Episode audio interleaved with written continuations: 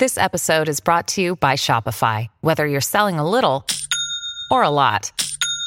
Shopify helps you do your thing, however you cha-ching. From the launch your online shop stage, all the way to the we just hit a million orders stage. No matter what stage you're in, Shopify's there to help you grow. Sign up for a $1 per month trial period at shopify.com slash special offer, all lowercase. That's shopify.com slash special offer. The matter what matters to you Why it matters now คุยข่าวให้เกี่ยวกับคุณ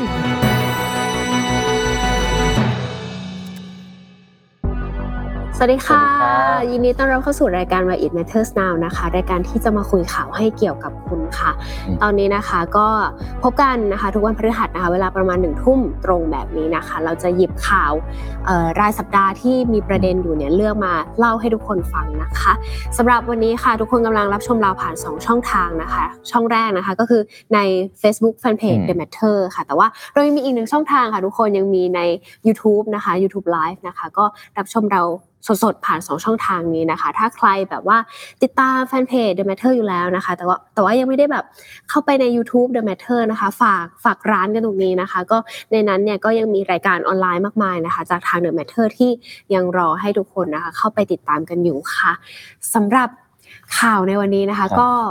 ค่อนข้างเป็นเรื่องค่ะ จริงๆมันมันก็ถูกพูดมานานแล้วเนาะอืมเรื่องเรื่องทรงผมเนาะก็เล่าก่อนว่าข่าวในวันนี้นั่นคือการยกเลิกกฎระเบียบใช่ทรงผมนักเรียนนะคะอืมแต่เอ๊ะคือ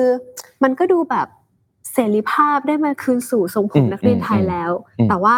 ถ้ามันดีแบบนั้นเราก็คงไม่ไม่หยิบมาพูดอืมเพราะว่าการประกาศยกเลิกของเอ่อกระทรวงศึกษาเนี่ยครับที่ออกมาประกาศนะคะว่าอืมให้ให้ยกเลิกระเบียบทรงผมนักเรียนเนี่ยโดยให้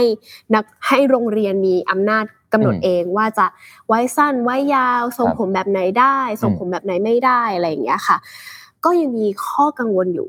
กับการที่ให้อิสระเสรีอืมให้โรงเรียนเอ่อเป็นคนกำหนดเองเนาะก็ยังมีข้อกังวลอยู่ วันนี้เราก็เลยแบบชวนตูครันบที่แบบคุณคุณเล่าเลยสิว่าตอนตอนคุณมัธยมคุณแบบเป็นเด็กแบบ ผมผมเกรียนหกปีอยู่แล้ว เพราะว่าเพราะว่าเรียนรอดอไงอ๋อ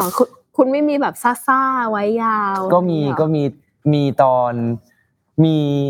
มีตอนไหนดีอะตอนมอต้นอะมอต้นมันก็ยังไม่ซ่าเท่าไหร่ตอนนั้นเรายังติ่มอยู่เลยตอนนั้นอะ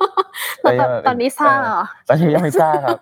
แต่ว่าพอมพอมปลายมันก็โดนรอดอใช่ไหมเออไปรอดอเราก็ขัดขืนอะไรไม่ได้อยู่แล้วอืมคืออมโรงเรียนนี้ว่าแย่แล้วเนี่ยรอดอนี่คือแบบอำนาจนิยมแบบเบสเซ็ตคือไม่ตัดไม่ได้เลย ไม่ตัดไม่ได้แล้วคนตัดก็เป็นทหารด้วยอ่าแล้วก็เงินก็เข้าทหารด้วยอืมก็คือ เรียกว่าตัดผมกับจ่าแล้วก็ไปกินข้าวกับเมียจ่าอ๋อแล้วก็ไปฝึกกับจ่าต่อเออก็คือเป็นธุรกิจย่อมใช่ๆที่อยู่ใช่ในนั้นอ่าอืมโอเคอืมนี่ก็เป็นอีกอีกอีกประเด็นหนึ่งเนาะอืมเป็นเรื่องแบบตัดทรงผมรอดอเนาะครับแต่ว่า อันนี้อืมเป็นในบริบทโรงเรียนอืมอืมตรงนี้ตูนมีอะไรอยากจะรีแคปให้ครับฟังไหมคะก็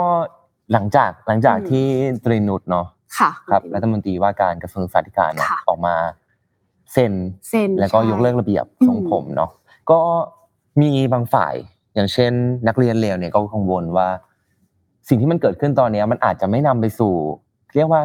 การแก้ปัญหาเรื่องทรงผมจริงค่ะๆมันอาจจะนำไปสู่ปัญหาอื่น เพราะมันมันคล้าย ๆ การที่สอทอโยนอำนาจจากมือตัวเองอะไปให้โรงเรียนกำหนดอืมทีนี้ทีนี้วันที่24ที่ผ่านมาเนาะก็สองวันที่แล้วอืมนักเรียนเลวเขาก็เลยไปยื่นหนังสือ แล้วก็มีรองรองรองเขาเรียกว่ารองปลัดกระทรวงค่ะศึกษาธิการออกมารับอืมหนังสือ ซึ่งในหนังสือเนี่ย มีข้อเรียกร้องสามข้ออืมเออเขาเรียกร้องข้อที่หนึ่งเนี่ยก็คือให้กระทรวงศึกษาธิการเนี่ยต้องหยุดสภาวะสุญญากาศตอนนี้เนี่ยด้วยการออกคำสั่งเนาะเป็นคำสั่งที่มันชัดเจนเนี่ยอืมว่าห้ามนะห้ามโรงเรียนในสังกัดกระทรวงศึกษาธิการเนี่ย ตัดผมนักเรียนเออเพื่อเป็นการเพื่อเป็นการยืนยันแล้วก็ให้มันชัดเจนมากขึ้นอ๋อเออคือกำลังจะบอกว่าการที่ออกมา โอเคยกเลิกแล้วอะไรเงี้ยมันมันหลวมเกินไปใช่มันมันเราแล้วมันยังไงอะให้ยกเลิก แต่ว่าบอกอืมให้กำโรงเรียนกำหนด แต่ว่าใช่ไม่มี standard ที่มาบอกว่า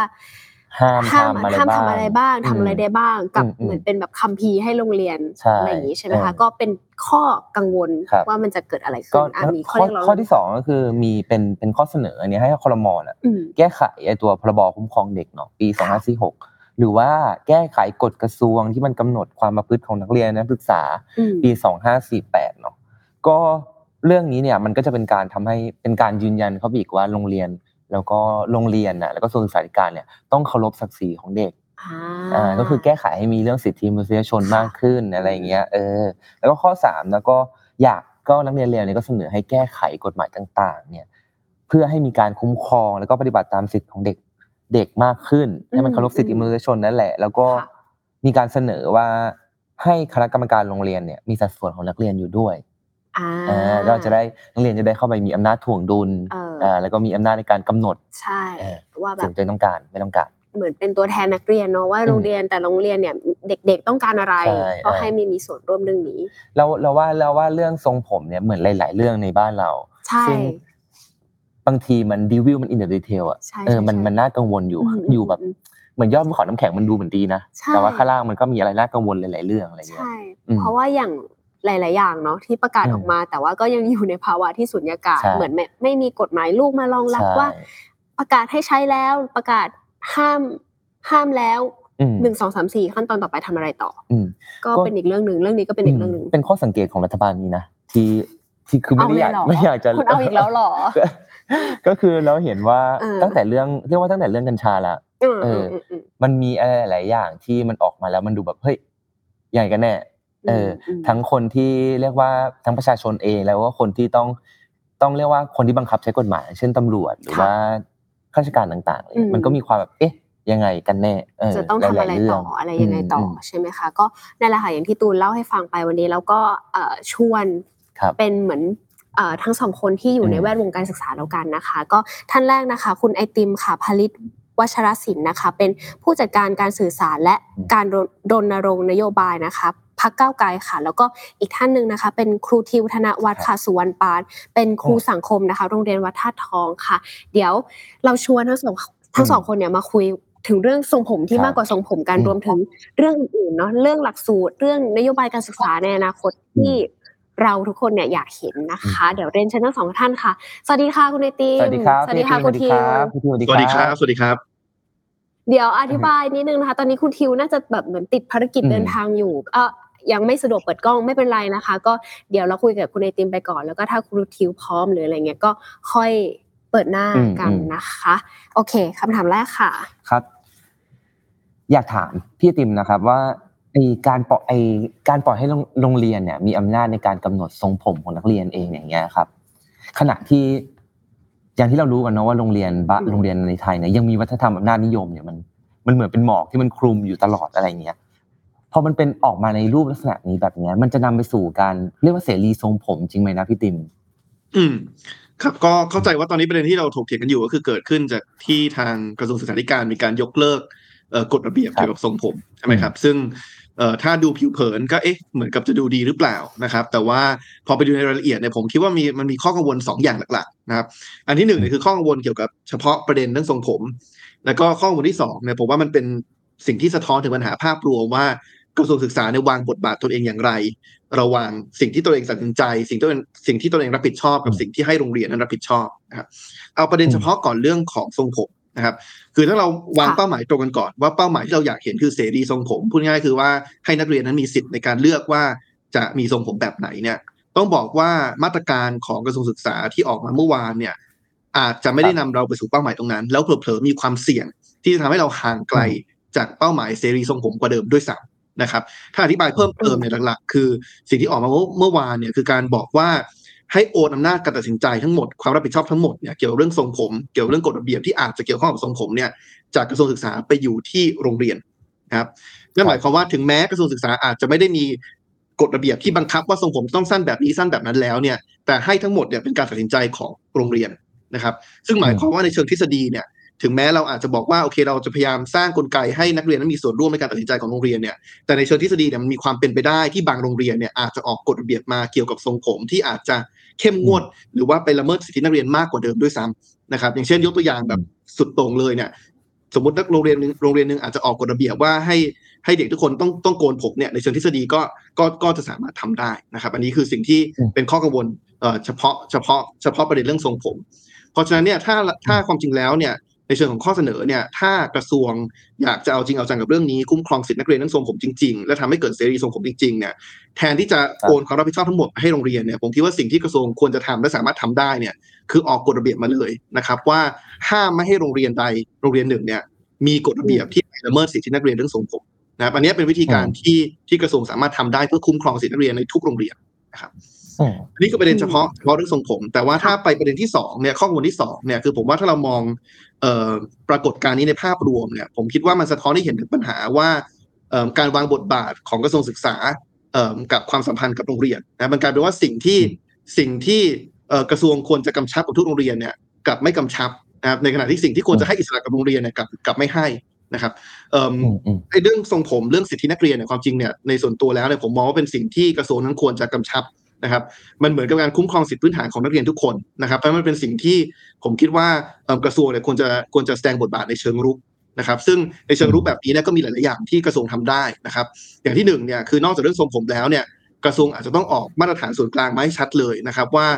กฎระเบียบกฎระเบียบของทุกโรงเรียนเนี่ยจะต้องไม่ละเมิดสิทธิมนุษยชน แล้วก็อาจจะลองลิสต์มาเลยว่ามันมีกฎระเบียบแบบไหนบ้างที่อาจจะเป็นการ ขัดหรือว่าละเมิดสิทธิของนักเรียนนะครับความจริงไม่ใช่แค่เรื่องทรงผม แต่เป็นเรื่องของการคุ้มครองนักเรียน จากการโดนลงโทษทุกรูปแบบนะครับ ทั้งเชิงร่างกายเชิงวาจานะครับ หรือว่าอาจจะเป็นเอ่อการเอิ่มคุ้มครองเอ่อนักเรียนไม่ให้ถูกบังคับ จะต้องซื้อของบังคับต้องบริจาค ซึ่งก็เป็นเสียงสะท้อนเอ่อปัญหาหนึ่งที่นักเรียนหลายคนนั้นสะท้อนขึ้นมาเพราะฉะนั้นอันที่หนึ่งที่กระทรวงทำได้เพื่อคุ้มครองสิทธินักเรียนคือออกออกกฎระเบียบให้ชัดว่าทุกโรงเรียนจะต้องไม่มีกฎระเบียบที่ไปละเมิดสิทธิของนักเรียนนะครับ แล้วก็อาจจะ list ข้อต่างๆออกมา ครับอย่างที่สองเนี่ยผมคิดว่าก็ต้องเอาจริงเอาจังกับการที่กรณีที่มีการละเมิดสิทธินักเรียนจริงๆนะครับสมมติว่ามีการพบกรณีที่คุณครูหรือบุคลากรทางการศึกษาไปละเมิดสิทธินักเรียนเนี่ยก็อาจจะต้องพิจารณาเอ่อพักใบประกอบวิชาชีพทันที ที่ผ่านมาเราเห็นหลายกรณีที่บางครั้งพอละเมิดสิทธินักเรียนปุ๊บเนี่ยทางออกกลายเป็นการย้ายคุณครู จากโรงเรียนหนึ่งไปอีกโรงเรียนแห่งหนึ่งนะครับ ซึ่งมันก็เป็นการโอนถ่ายปัญหาจากสถานที่แห่งหนึ่งไปไปที่สถานที่อีกแห่งหนึ่งนะครับทางที่ดีเนี่ยสิ่งที่เราเสนอคือว่าถ้ามีกรณีที่เอิ่ม พิสูจน์ชัดว่าคุณครูมีการละเมิดสิทธินักเรียนจริงเนี่ยก็ควรจะมีการพักใบประกอบวิชาชีพทันทีนะครับแล้วก็อย่างที่สามที่สามารถทำได้เพื่อคุ้มครองสิทธินักเรียนเนี่ยคือการเอิ่มเพิ่มกลไกหรือช่องทางให้นักเรียนเนยสามารถร้องเรียนได้ แต่ต้องเป็นกลไกและช่องทางที่เป็นอิสระจากสถานศึกษานะครับเพราะว่าไม่งั้นเนี่ยเด็กก็อาจจะรู้สึกกังวลใจว่าสมมติว่าคนที่เป็นคนละเมิดสิทธินักเรียนเนี่ยคือคุณครูในสถานศึกษาตนเองเนี่ยถ้ามันเป็นกลไกที่ไม่ได้เป็นอิสระจากสถานศึกษาเนี่ย เด็กหลายคนก็กังวลว่าร้องเรียนไปแล้วเนี่ยมันกลายเป็นว่าอาจจะไม่รับความช่วยเหลืออย่างเต็มที่เพราะฉะนั้นก็อาจจะต้องมีการสร้างกลไกที่เป็นอิสระจากตัวสถานศึกษา หรือว่าแม้กระทั่งเป็นอิสระจากเขตพื้นที่ อาจจะเป็นช่องทางที่ต้องขึ้นตรงกับรัฐมนตรีกระทรวงว่าการศึกษาธิการหรือเปล่าก็เป็นไปได้นะครับ เพราะฉะนั้นอันเนี้ยผมคิดว่าเป็นสิ่งที่กระทรวงควรจะควรจะแสดงบทบาทเชิงรุกนะครับ เพื่อคุ้มครองสิทธิของนักเรียนทุกคน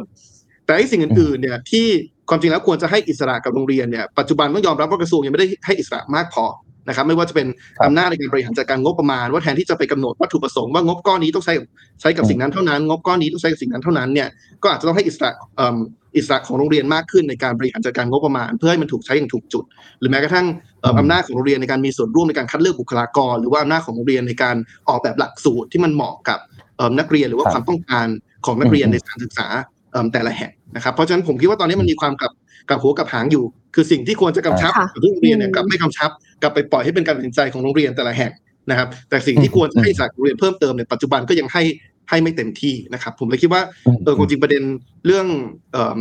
การยกเลิกกฎระเบียบทรงผมของกระทรวงที่ผ่านมาเนี่ยเออมันมันมันมันเป็นประเด็นที่ไม่ใช่แค่เรื่องของทรงผมอย่างเดียวแต่มันสะท้อนถึงปัญหาที่มันใหญ่กว่านั้นด้วยครับอืมอืมอืมครับ งั้นขอขอคุณไอติมอีกนิดนึงค่ะ ความไอความกับหัวกับหางที่มันเกิดขึ้นตอนเนี้ยค่ะ มันอาจจะนำไปสู่ความเสี่ยงหรือว่าปัญหาอะไรอีกไหมคะที่พอจะนึกออกได้แล้วแบบ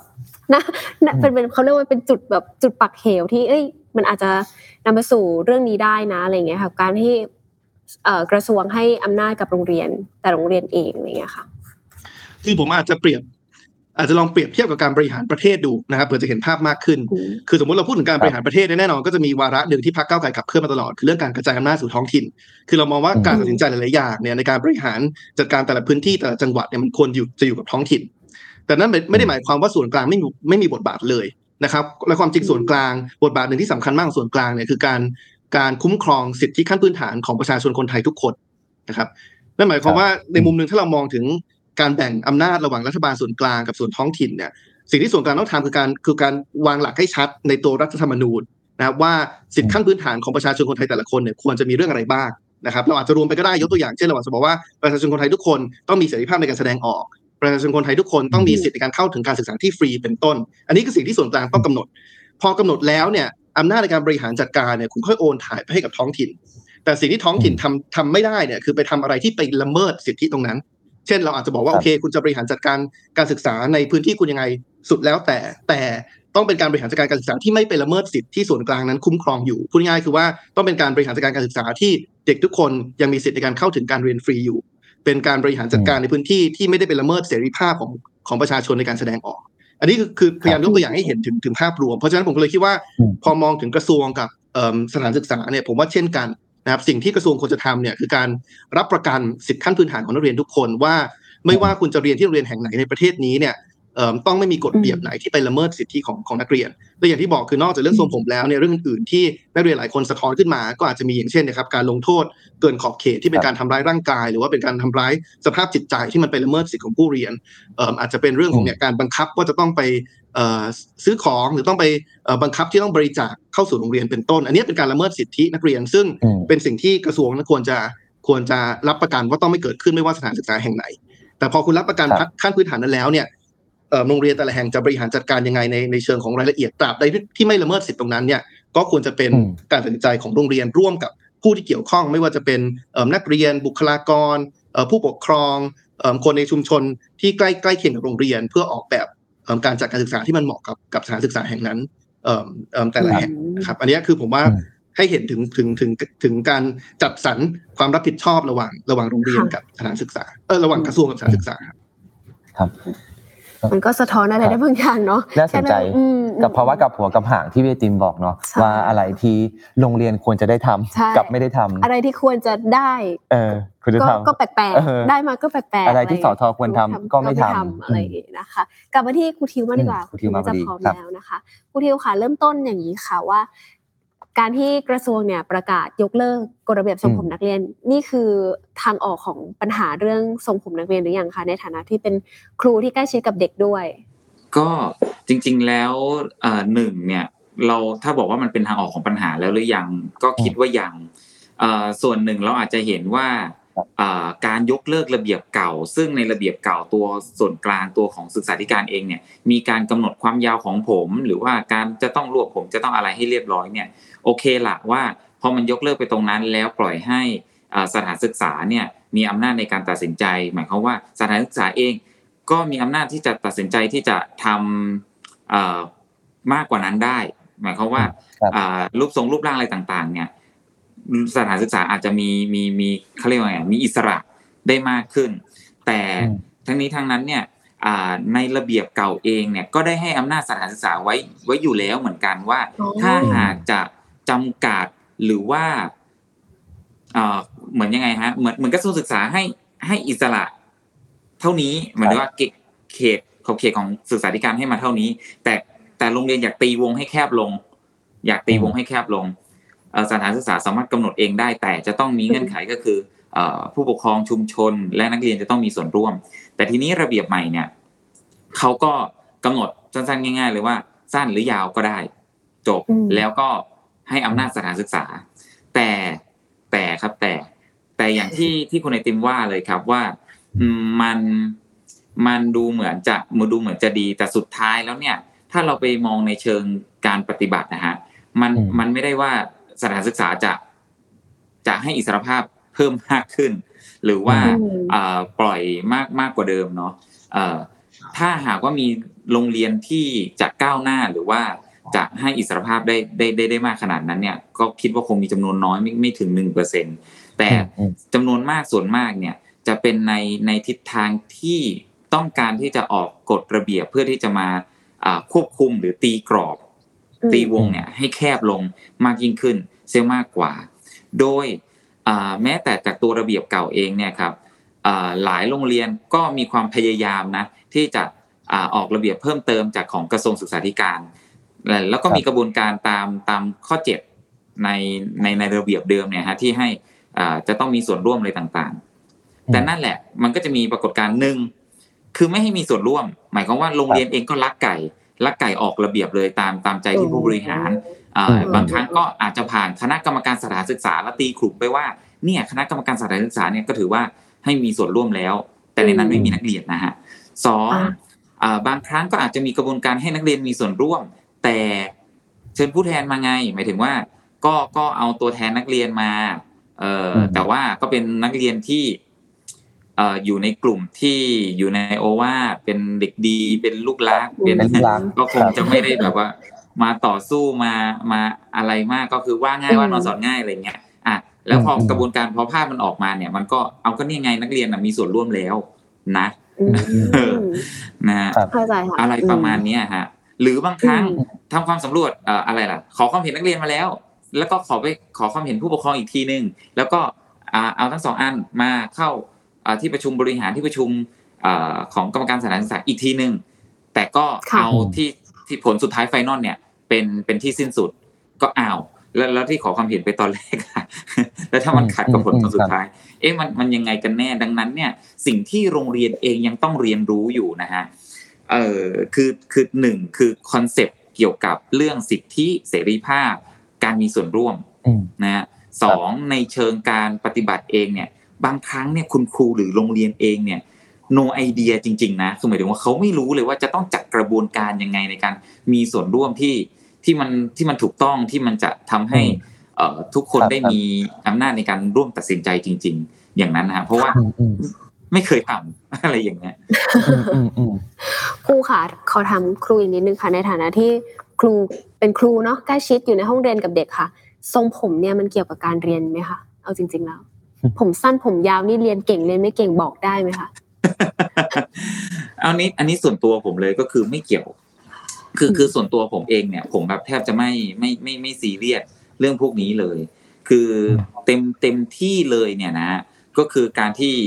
เราช่วยดูแลเรื่องเรื่องสุขอนามัยหรือแบบ เอ่อความความมั่นใจเขามากกว่าเอออืมอย่างเคยมีช่วงที่แบบอ่าโรงเรียนให้ตรวจผมเนาะ คือเราก็ไม่รู้ว่าเราจะเราเราจะทำยังไงก็โรงเรียนให้ตรวจอะ ผมก็เลยตรวจโดยการที่ เอากระจกหนึ่งบานมาแล้วก็ให้เด็กนักเรียนส่องดูด้วยแล้วก็บอกว่าค่ะเป็นไงอ่าอ่าอะไรอย่างเงี้ยอะไรแบบอืเนี้ยมครับก็คือไม่เกี่ยวอืมผมสั้นผมยาวไม่เอาจเกี่ยวริงๆเราไม่เกี่ยวเป็นเรื่องความมั่นใจเป็นเรื่องความมั่นใจใช่คือคือหลายครั้งเนี่ยหรือหรือแม้แต่อันนี้เด็กผู้หญิงพูดเยอะมากเลยแบบอืมผมมาเงี้ยแล้วก็บอกว่า เออ เนี่ยครูเนี่ยครูคนนั้นคนนี้เขาเขาว่าเนี่ยหนูที่ไว้ผมมาที่ไว้ผมปอยอย่างนี้บอกเออมันทำไมล่ะเขาว่าหนูว่าเนี่ยและเออจะเรียนรู้เรื่องได้ยังไง ผมมันก็บังหน้า ผมมันก็ทิ่มตาหมดอืมแล้วตกลงมันมันทิ่มตาคุณหรือทิ่มตาครูเขาวะอะไรอย่างเงี้ยเออครับอืมในนั้นถ้าถ้าอ่าถ้าคุณลำคาญอะเดี๋ยวคุณก็ตัดเองป่ะใช่สิครูอืมเออนั่นแหละก็แค่นั้นก็จบโอเคครับโอเคครับถามครูทิวต่อเนื่องดีครับพอต่อเนื่องนิดนึงครับ พอพอมันเกิด ภาวะแบบนี้นะฮะอ่าขอใช้คำว่าขอใช้คำของกลุ่มนักเรียนเลยเนาะว่าเป็นสุญญากาศนะฮะสุญญากาศของเรื่องทรงผมอะไรเงี้ยเราเราควรจะออกแบบ หรือว่าทำอืมอืมทำอะไรยังไงดีฮะที่จะไม่ให้ไม่ทำให้ เรียกว่าทั้งครูในโรงเรียน หรือว่าคณะกรรมการโรงเรียนเนี่ย ออกแบบกฎที่สุดท้ายมันวนกลับไปแบบเดิมนะฮะอืมผมผมคิดว่า part part เนี้ยคุณไอติมได้ได้ได้พูดไว้ค่อนข้างชัดแล้วนะฮะว่าเอ่อ สิ่งที่สิ่งที่นักเรียนเองต้องการหรือว่าจริง ๆ ในคนในประเทศนี้เนาะไม่ว่าจะจะในในเรื่องเกี่ยวกับกฎโรงเรียนหรือหรือระดับการใช้ชีวิตอยู่ในประเทศไทยเนี่ยนะฮะก็คือการที่รัฐเองเนี่ยจะคุ้มครองสิทธิ์และเสรีภาพให้ให้กับเรานะครับ คือบางครั้งเนี่ยเอ่อมันไม่รู้ว่าคือคือด้วยโรงเรียนการใช้อำนาจ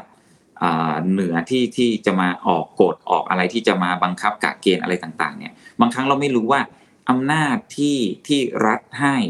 มาเนี่ยมันอยู่แค่ไหน แค่ไหนที่ถือว่าว่าล้ำเส้น เพราะเพราะตามหลัครักบกฎหมายมหาชนแล้วเนี่ยอำนาจรัฐมันต้องถูกจำกัดถูกต้องไหมฮะหมายถึงว่าหรืออืมหรือแม้แต่ตัวโรงเรียนเองที่ที่ถือว่าเป็นหน่วยงานที่ใช้อำนาจรัฐ ไม่ว่าจะเป็นโรงเรียนรัฐโรงเรียนเอกชนหรือโรงเรียนอะไรต่างๆ แล้วให้บริการสาธารณะแก่ประชาชนเนี่ยดังนั้นครับการการจะทำอะไรต่างๆ มันก็ต้องมีจุดมุ่งหมายและมีหลักการได้สัดส่วนของมันว่าเอ่อเอ่ออม การที่ออกกฎสิ่งนี้การที่จะต้องไปลิดรอนสิทธิเสรีภาพส่วนนี้เนี่ยเอ่อสิ่งที่ต้องแลกมากับการลิดรอนสิทธิเสรีภาพของปัจเจกเนี่ยประโยชน์สาธารณะสาธารณะของมันคืออะไร แต่มันไม่สามารถอธิบายได้ไงฮะเออดังนั้นเนี่ยมันก็ต้องมีตัวที่ยืนยันเนาะว่า สิ่งเหล่านี้เนี่ยมันจะต้องละเมิดมิได้หรือว่าจะต้องถูกคุ้มครองไว้ หรือขอบเขตในการกำหนดกฎเกณฑ์เนี่ยมันมันอยู่ตรงไหน วิธีการที่ให้โรงเรียนสถานศึกษามีอำนาจในการตัดสินใจเนี่ยก็ก็เกือบจะมาถูกทางแล้วแหละ แต่ในในบริบทเนี่ยเราก็ต้องต้องคุ้มครองสิทธิ์ของตัวสิทธิเสรีภาพของตัวปัจเจกตัวผู้เรียนด้วยเช่นเดียวกัน ครับครับคุณยติมีอะไรเสริมไหมคะ จริงผมผมเสริมก็ได้ครับ ก็คือว่าเออเมื่อกี้มีคำถามว่าเอ๊ะทรงผมมันเกี่ยวอะไรกับการการเรียนรู้หรือเปล่าใช่ไหมครับอ่ากับการเรียนหรือเปล่าเนี่ย ผมว่ามีมีสองประเด็นที่จะเสริมนะครับ คืออย่างแรกเนี่ย ผมคิดว่าอันนี้พยายามจะมองคนที่เขาเขาเห็นต่างจากเราเนอะว่าเขาคิดยังไงข้อตัวอย่างหนึ่งที่มักจะโดนเสมอคือว่าเนี่ยเราต้องมีกฎระเบียบแบบนี้เพื่อจะปลูกฝังเรื่องของวินัยใช่ไหมครับเออแต่ผมคิดว่าความจริงแล้วเนี่ยมันมีวิธีการอย่างอื่นอีกเยอะเลยนะครับที่ไม่ได้ละเมิดสิทธินักเรียน แล้วก็เป็นการสอนให้นักเรียนเนี่ยสามารถมีความ รับผิดชอบได้นะครับ อย่างเช่นเวลาเราพูดถึงการฝึกเรื่องความรับผิดชอบเนี่ยการให้โจทย์สมมติว่าให้โจทย์การบ้านนะครับเป็นโปรเจกต์ที่ต้องไปทำวางแผนระยะยาว สมมติให้โจทย์ตอนต้นเทอมว่าภายในสิ้นเทอมอยากเห็นการทำงานแบบนี้ มีโจทย์ให้ให้ให้ฝึกทำเนี่ยผมคิดว่าเนี่ยมันก็เป็นการฝึกความรับผิดชอบในการวางวางแผนการจัดสรรเวลาการบริหารจัดการว่าโอเคโปรเจกต์นี้ต้องใช้ระยะเวลานานนะ เทอมนี้มีทั้งหมด 2 เดือนเราจะแบ่งเวลายังไง อันนี้น่าจะเป็นการฝึกเรื่องความรับผิดชอบเรื่องวินัยที่มันน่าจะสร้างสรรค์กว่าการไปคาดหวังว่าจะต้องใช้กฎระเบียบเรื่องทรงผมเนี่ยมาปลูกฝังเรื่องวินัยและเป็นกฎระเบียบที่เป็นละเมิดสิทธินักเรียนด้วย เพราะฉะนั้นอันนี้เป็นคำตอบที่ผมจะมีให้สำหรับคนที่อาจจะแย้งกลับมาว่าเนี่ยต้องมีทรงผมเพื่อปลูกฝังเรื่องวินัยว่าความจริงแล้วมันมีวิธีอื่นอีกเยอะเลยนะครับที่สร้างสรรค์และเป็นประโยชน์ต่อการเรียนรู้ และก็ไม่ละเมิดสิทธินักเรียนในการที่จะปลูกฝังเรื่องความรับผิดชอบเรื่องของวินัยนะครับเออแต่ยิ่งไปกว่านั้นเนี่ยผมคิดว่า การที่มีกฎระเบียบทรงผมในบางครั้งเนี่ยมันเป็นอุปสรรคต่อการเรียนรู้ด้วยนะครับ เพราะว่าท้ายสุดแล้วเนี่ยถ้าคุณอยากให้นักเรียนมีประสิทธิภาพเต็มที่ในการเรียนรู้สิ่งสิ่งใดก็ตามในสถานศึกษาเนี่ยเขาต้องรู้สึกปลอดภัยเขาต้องรู้สึกว่าเป็นตัวของตัวเองได้นะครับ ถ้าเขาเข้ามาสถานศึกษาแล้วแล้วเขาต้องพวักพวงว่าเขาไม่ได้เป็นตัวของตัวเองนะครับอันนี้ไม่ใช่แค่เรื่องทรงผมแต่ว่าเรื่องอื่นๆด้วยเนี่ยเขาต้องมาพวักพวงว่าเขาเป็นตัวของตัวเองไม่ได้นะครับ หรือว่าเขาจะโดนลงโทษที่มันเกินขอบเขตจากกฎระเบียบที่มันเข้มงวดมากเนี่ย กลายเป็นว่าพอเขาไม่รู้สึกปลอดปลอดภัยเนี่ยสมาธิที่เขาจะมีในการเรียนรู้สิ่งต่างในห้องเรียนเนี่ยมันก็จะลดน้อยลงราะฉะนั้นเนี่ยนอกจากการการมีกฎระเบียบเรื่องทรงผมเนี่ยจะไม่ได้จะไม่ได้ช่วยเรื่องการเรียนรู้แล้วเนี่ยบางครั้งการมีกฎระเบียบยิ่งเป็นอุปสรรคต่อความรู้สึกปลอดภัยแล้วก็เสรีภาพในการเรียนรู้ของผู้เรียนด้วยนะครับ ก็เลยคิดว่าเนี้ยอยากจะเสริมเพื่ออธิบายกับคนที่อาจจะยังยังเห็นแย้งเอ่อเกี่ยวกับเรื่องทรงผมอยู่ ครับผมผมเสริมคุณไอติมนิดนิดเดียวครับว่าว่าในประเด็นที่สองเนี่ย ประเด็นที่สองนี่เป็นประเด็นที่สำคัญมากครับ เรื่องเรื่องของความ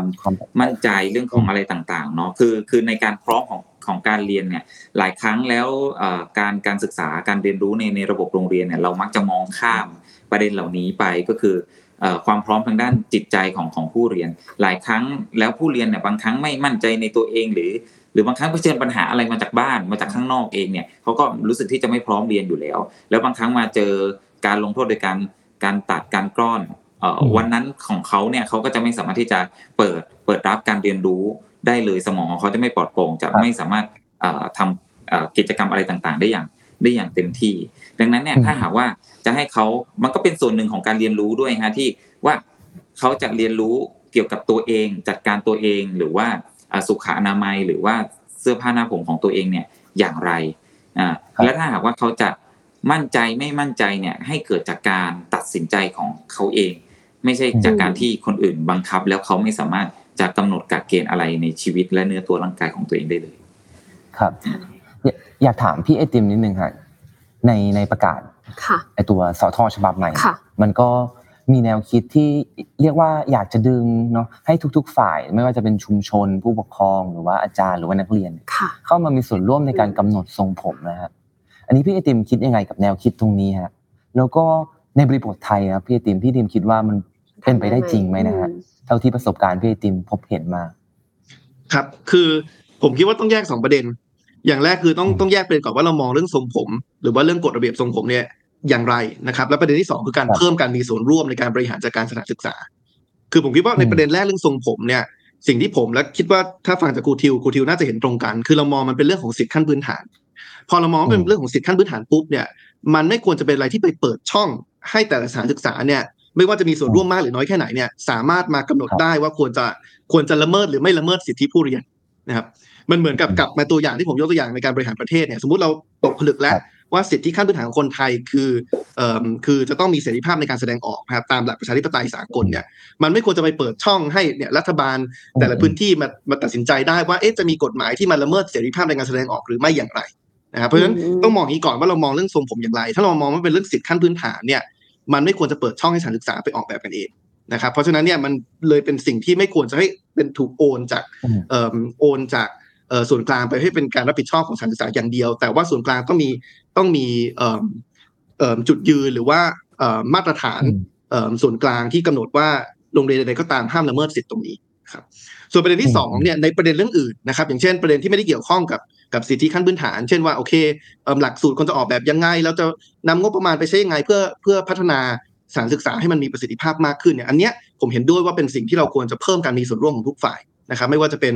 ชุมชนเองพื้นที่เองผู้ปกครองเองคุณครูเองนักเรียนเองและความจริงแล้วเนี่ยหนึ่งในข้อเสนอของพรรคก้าวไกลก็คือว่าตัวคณะกรรมการสถานศึกษาเนี่ยหรือว่าสกูลบอร์ดเนี่ยเราเห็นตรงกันว่าจำเป็นที่จะต้องมีการปรับเปลี่ยนอย่างน้อย 2 อย่าง อย่างที่1เนี่ยคือควรจะมีตัวแทนของนักเรียนเข้าไปนะครับคือที่ผ่านมาเนี่ยผมเข้าใจว่าคณะกรรมการสถานศึกษาไม่ได้มีกฎระเบียบชัดเจนว่าจำเป็นจะต้องมีตัวแทนของนักเรียนเข้าไปเนี่ยผมคิดว่าเป็นสิ่งที่ต้องเติมเข้าไปเพราะท้ายสุดแล้วนักเรียนก็เป็นผู้ที่เป็นผู้บริโภคบริการการศึกษาที่ สารศึกษาเป็นคนจัดสรรเพราะฉะนั้นก็ควรจะมีเป็นคนที่มีส่วนได้ส่วนเสียโดยตรงเลยแหละกับการการจัดการศึกษาเพราะฉะนั้นก็ควรจะมีตัวแทนนักเรียนเข้าไปมีส่วนร่วมตรงนี้นะครับ อย่างที่สองเนี่ยคือผมคิดว่าอาจจะต้องพิจารณาว่ากรรมการของคณะกรรมการสถานศึกษาบางตำแหน่งเนี่ยอาจจะควรมาจากการเลือกตั้งด้วยนะครับอย่างเช่นสมมติเราบอกจะมีตัวแทนนักเรียน จะมีตัวแทนผู้ปกครองจะมีตัวแทนตัวแทนครูเนี่ยเราอาจจะต้องพิจารณาว่าเอ๊ะ มันควรจะเป็นตัวแทนที่มาจากการเลือกตั้งของกลุ่มนั้นหรือเปล่า เช่นตัวแทนนักเรียนก็คือมาจากคนที่นักเรียนเนี่ยเลือกเข้าไปเป็นตัวแทนของเขา ตัวแทนผู้ปกครองก็คือเป็นคนที่ผู้ปกครองของนักเรียนณเวลานั้นเนี่ยเลือกเข้าไปเป็นตัวแทนพวกเขาเป็นต้นนะครับ แทนที่ว่าเพื่อป้องกันปัญหาที่ครูทิวพูดเมื่อสักครู่ว่ากลายเป็นว่าคุณครูสถานศึกษาเนี่ยก็แต่งตั้งตัวแทน นักเรียนตัวแทนผู้ปกครองด้วยตนเอง โดยไม่ได้สอบถามความเห็นของนักเรียนหรือว่าผู้ปกครองว่าอยากให้ใครเข้าไปเป็นตัวแทนของเขา หรือว่ามีชุดความคิดแบบไหนที่อยากจะ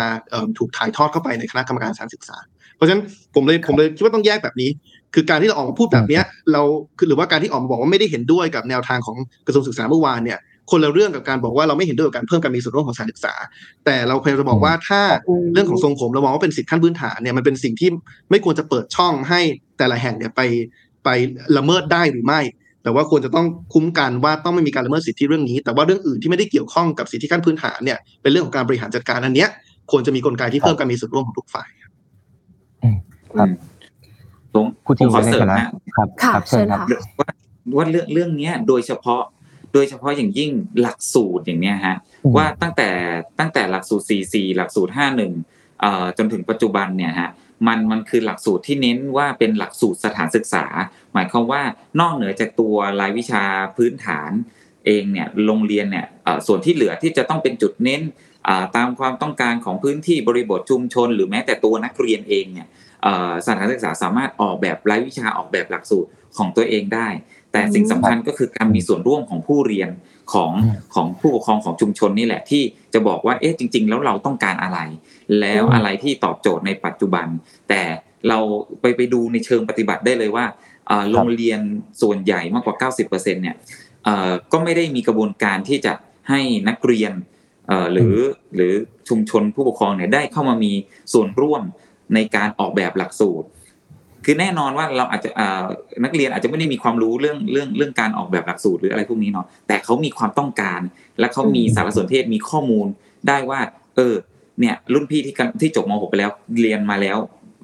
เป็นยังไงแต่ละวิชาวิชาไหนมีประโยชน์วิชาไหนไม่มีประโยชน์อะไรอย่างเนี้ยฮะแล้วอะไรที่เป็นความต้องการพอไปมหาลัยแล้ว ความรู้ทักษะไหนที่มันเป็นประโยชน์สำหรับเขาที่ควรจะเป็นปูพื้นฐานจากในโรงเรียน ส่วนเนี้ยอย่างเงี้ยแต่โรงเรียนกลับกลับที่จะไม่ได้ใส่ใจกระบวนการ ตรงเนี้ยควรที่จะเน้นย้ำให้ให้โรงเรียนนะมีอิสระและและมีส่วนร่วม สร้างการมีกระบวนการมีส่วนร่วม ให้มากยิ่งขึ้นโดยซ้ำแต่ก็ไม่ค่อยถูกพูดถึงขอขอถามครูทิวต่ออีกนิดนึงครับ แล้วครูทิวในตอนนี้ในฐานะที่แบบเป็นคนเป็นคนเป็นครูนะแล้วก็ได้เห็นคือเรียกว่า ภาพจริงของโรงเรียนที่มันเกิดขึ้นทุกวันนี้ครูทิวคิดว่าตอนนี้เนี่ยมันไปติดขัดตรงไหนนะฮะในการที่จะให้หลาย ๆ ฝ่ายเข้ามามีส่วนร่วมในโรงเรียนเนี่ยก็ส่วนส่วนแรกครับ ส่วนแรกผมคิดว่าเกี่ยวกับเอ่อตัวถามว่าตัว regulation หรือตัวเอ่อระจะบอกว่าระเบียบหรือเกณฑ์ต่างๆ ในการเอ่อประเมินคุณภาพประเมินการดำเนินงานของโรงเรียนเนี่ยมันก็ ก็จริง ๆ ก็ค่อนข้างที่จะมีนะฮะแต่ว่าสุดท้ายแล้วเนี่ย มันมีมากมีน้อยเนี่ยเขาก็ดูจากเปเปอร์หมายหมายความว่าครับเอ่อมันเป็นรายงานไปถึงข้างบนเอ่ออืมมากกว่า เพราะว่าคนที่มีคุณมีโทษกับโรงเรียนเนี่ย คือหน่วยเหนือ หรือกระทรวงศึกษาธิการหรือสพทแล้วก็ลงมายังเขตที่ที่ก็เหมือนเป็นสาขาของสพทมากกว่าที่จะคอยประเมิน แล้วโรงเรียนก็ทำรายงานขึ้นไปข้างบนอ่าทีนี้ไอการมีส่วนร่วมกับจากข้างล่างเนี่ย มันก็ ทำรูปแบบไหนไม่รู้แต่มันมีเปเปอร์ไงมันมีรายงานอืมขึ้นไปว่าว่ามีแล้วนะเออแล้วก็ประเมินประเมินยังไงก็ได้ประเมินให้ผ่าน แต่แต่ถ้าเกิดว่าเราให้อำนาจเอ่อคุณโทษกับตัวโรงเรียนกับครูกับผู้บริหารเนี่ย ไปอยู่ที่ผู้ปกครองไปอยู่ที่นักเรียนไปอยู่ที่ชุมชนไปอยู่ที่ท้องถิ่นอืมมันก็จะเกิดกระบวนการที่เอ่อเขาเองเนี่ยคือโรงเรียนก็ต้องฟังเสียงเสียงฝั่งนี้ทำไมไอการ report ต่างๆ มันไม่ไม่กลายเป็นการ report ไปถึงนักเรียน report ไปถึง ผู้ปกครองล่ะใช่ไหมฮะปกติรายงานการศึกษาต่างๆเนี่ยเรามุ่งเน้นที่จะรายงานขึ้นไปข้างบนมากกว่า รายงานให้กับนักเรียนรายงานให้กับอ่าผู้ปกครองเพื่อสร้างกระบวนการเรียนรู้ค่ะแล้วก็อ่าการการการปรับปรุงอะไรต่างๆ นี่เนาะนะฮะ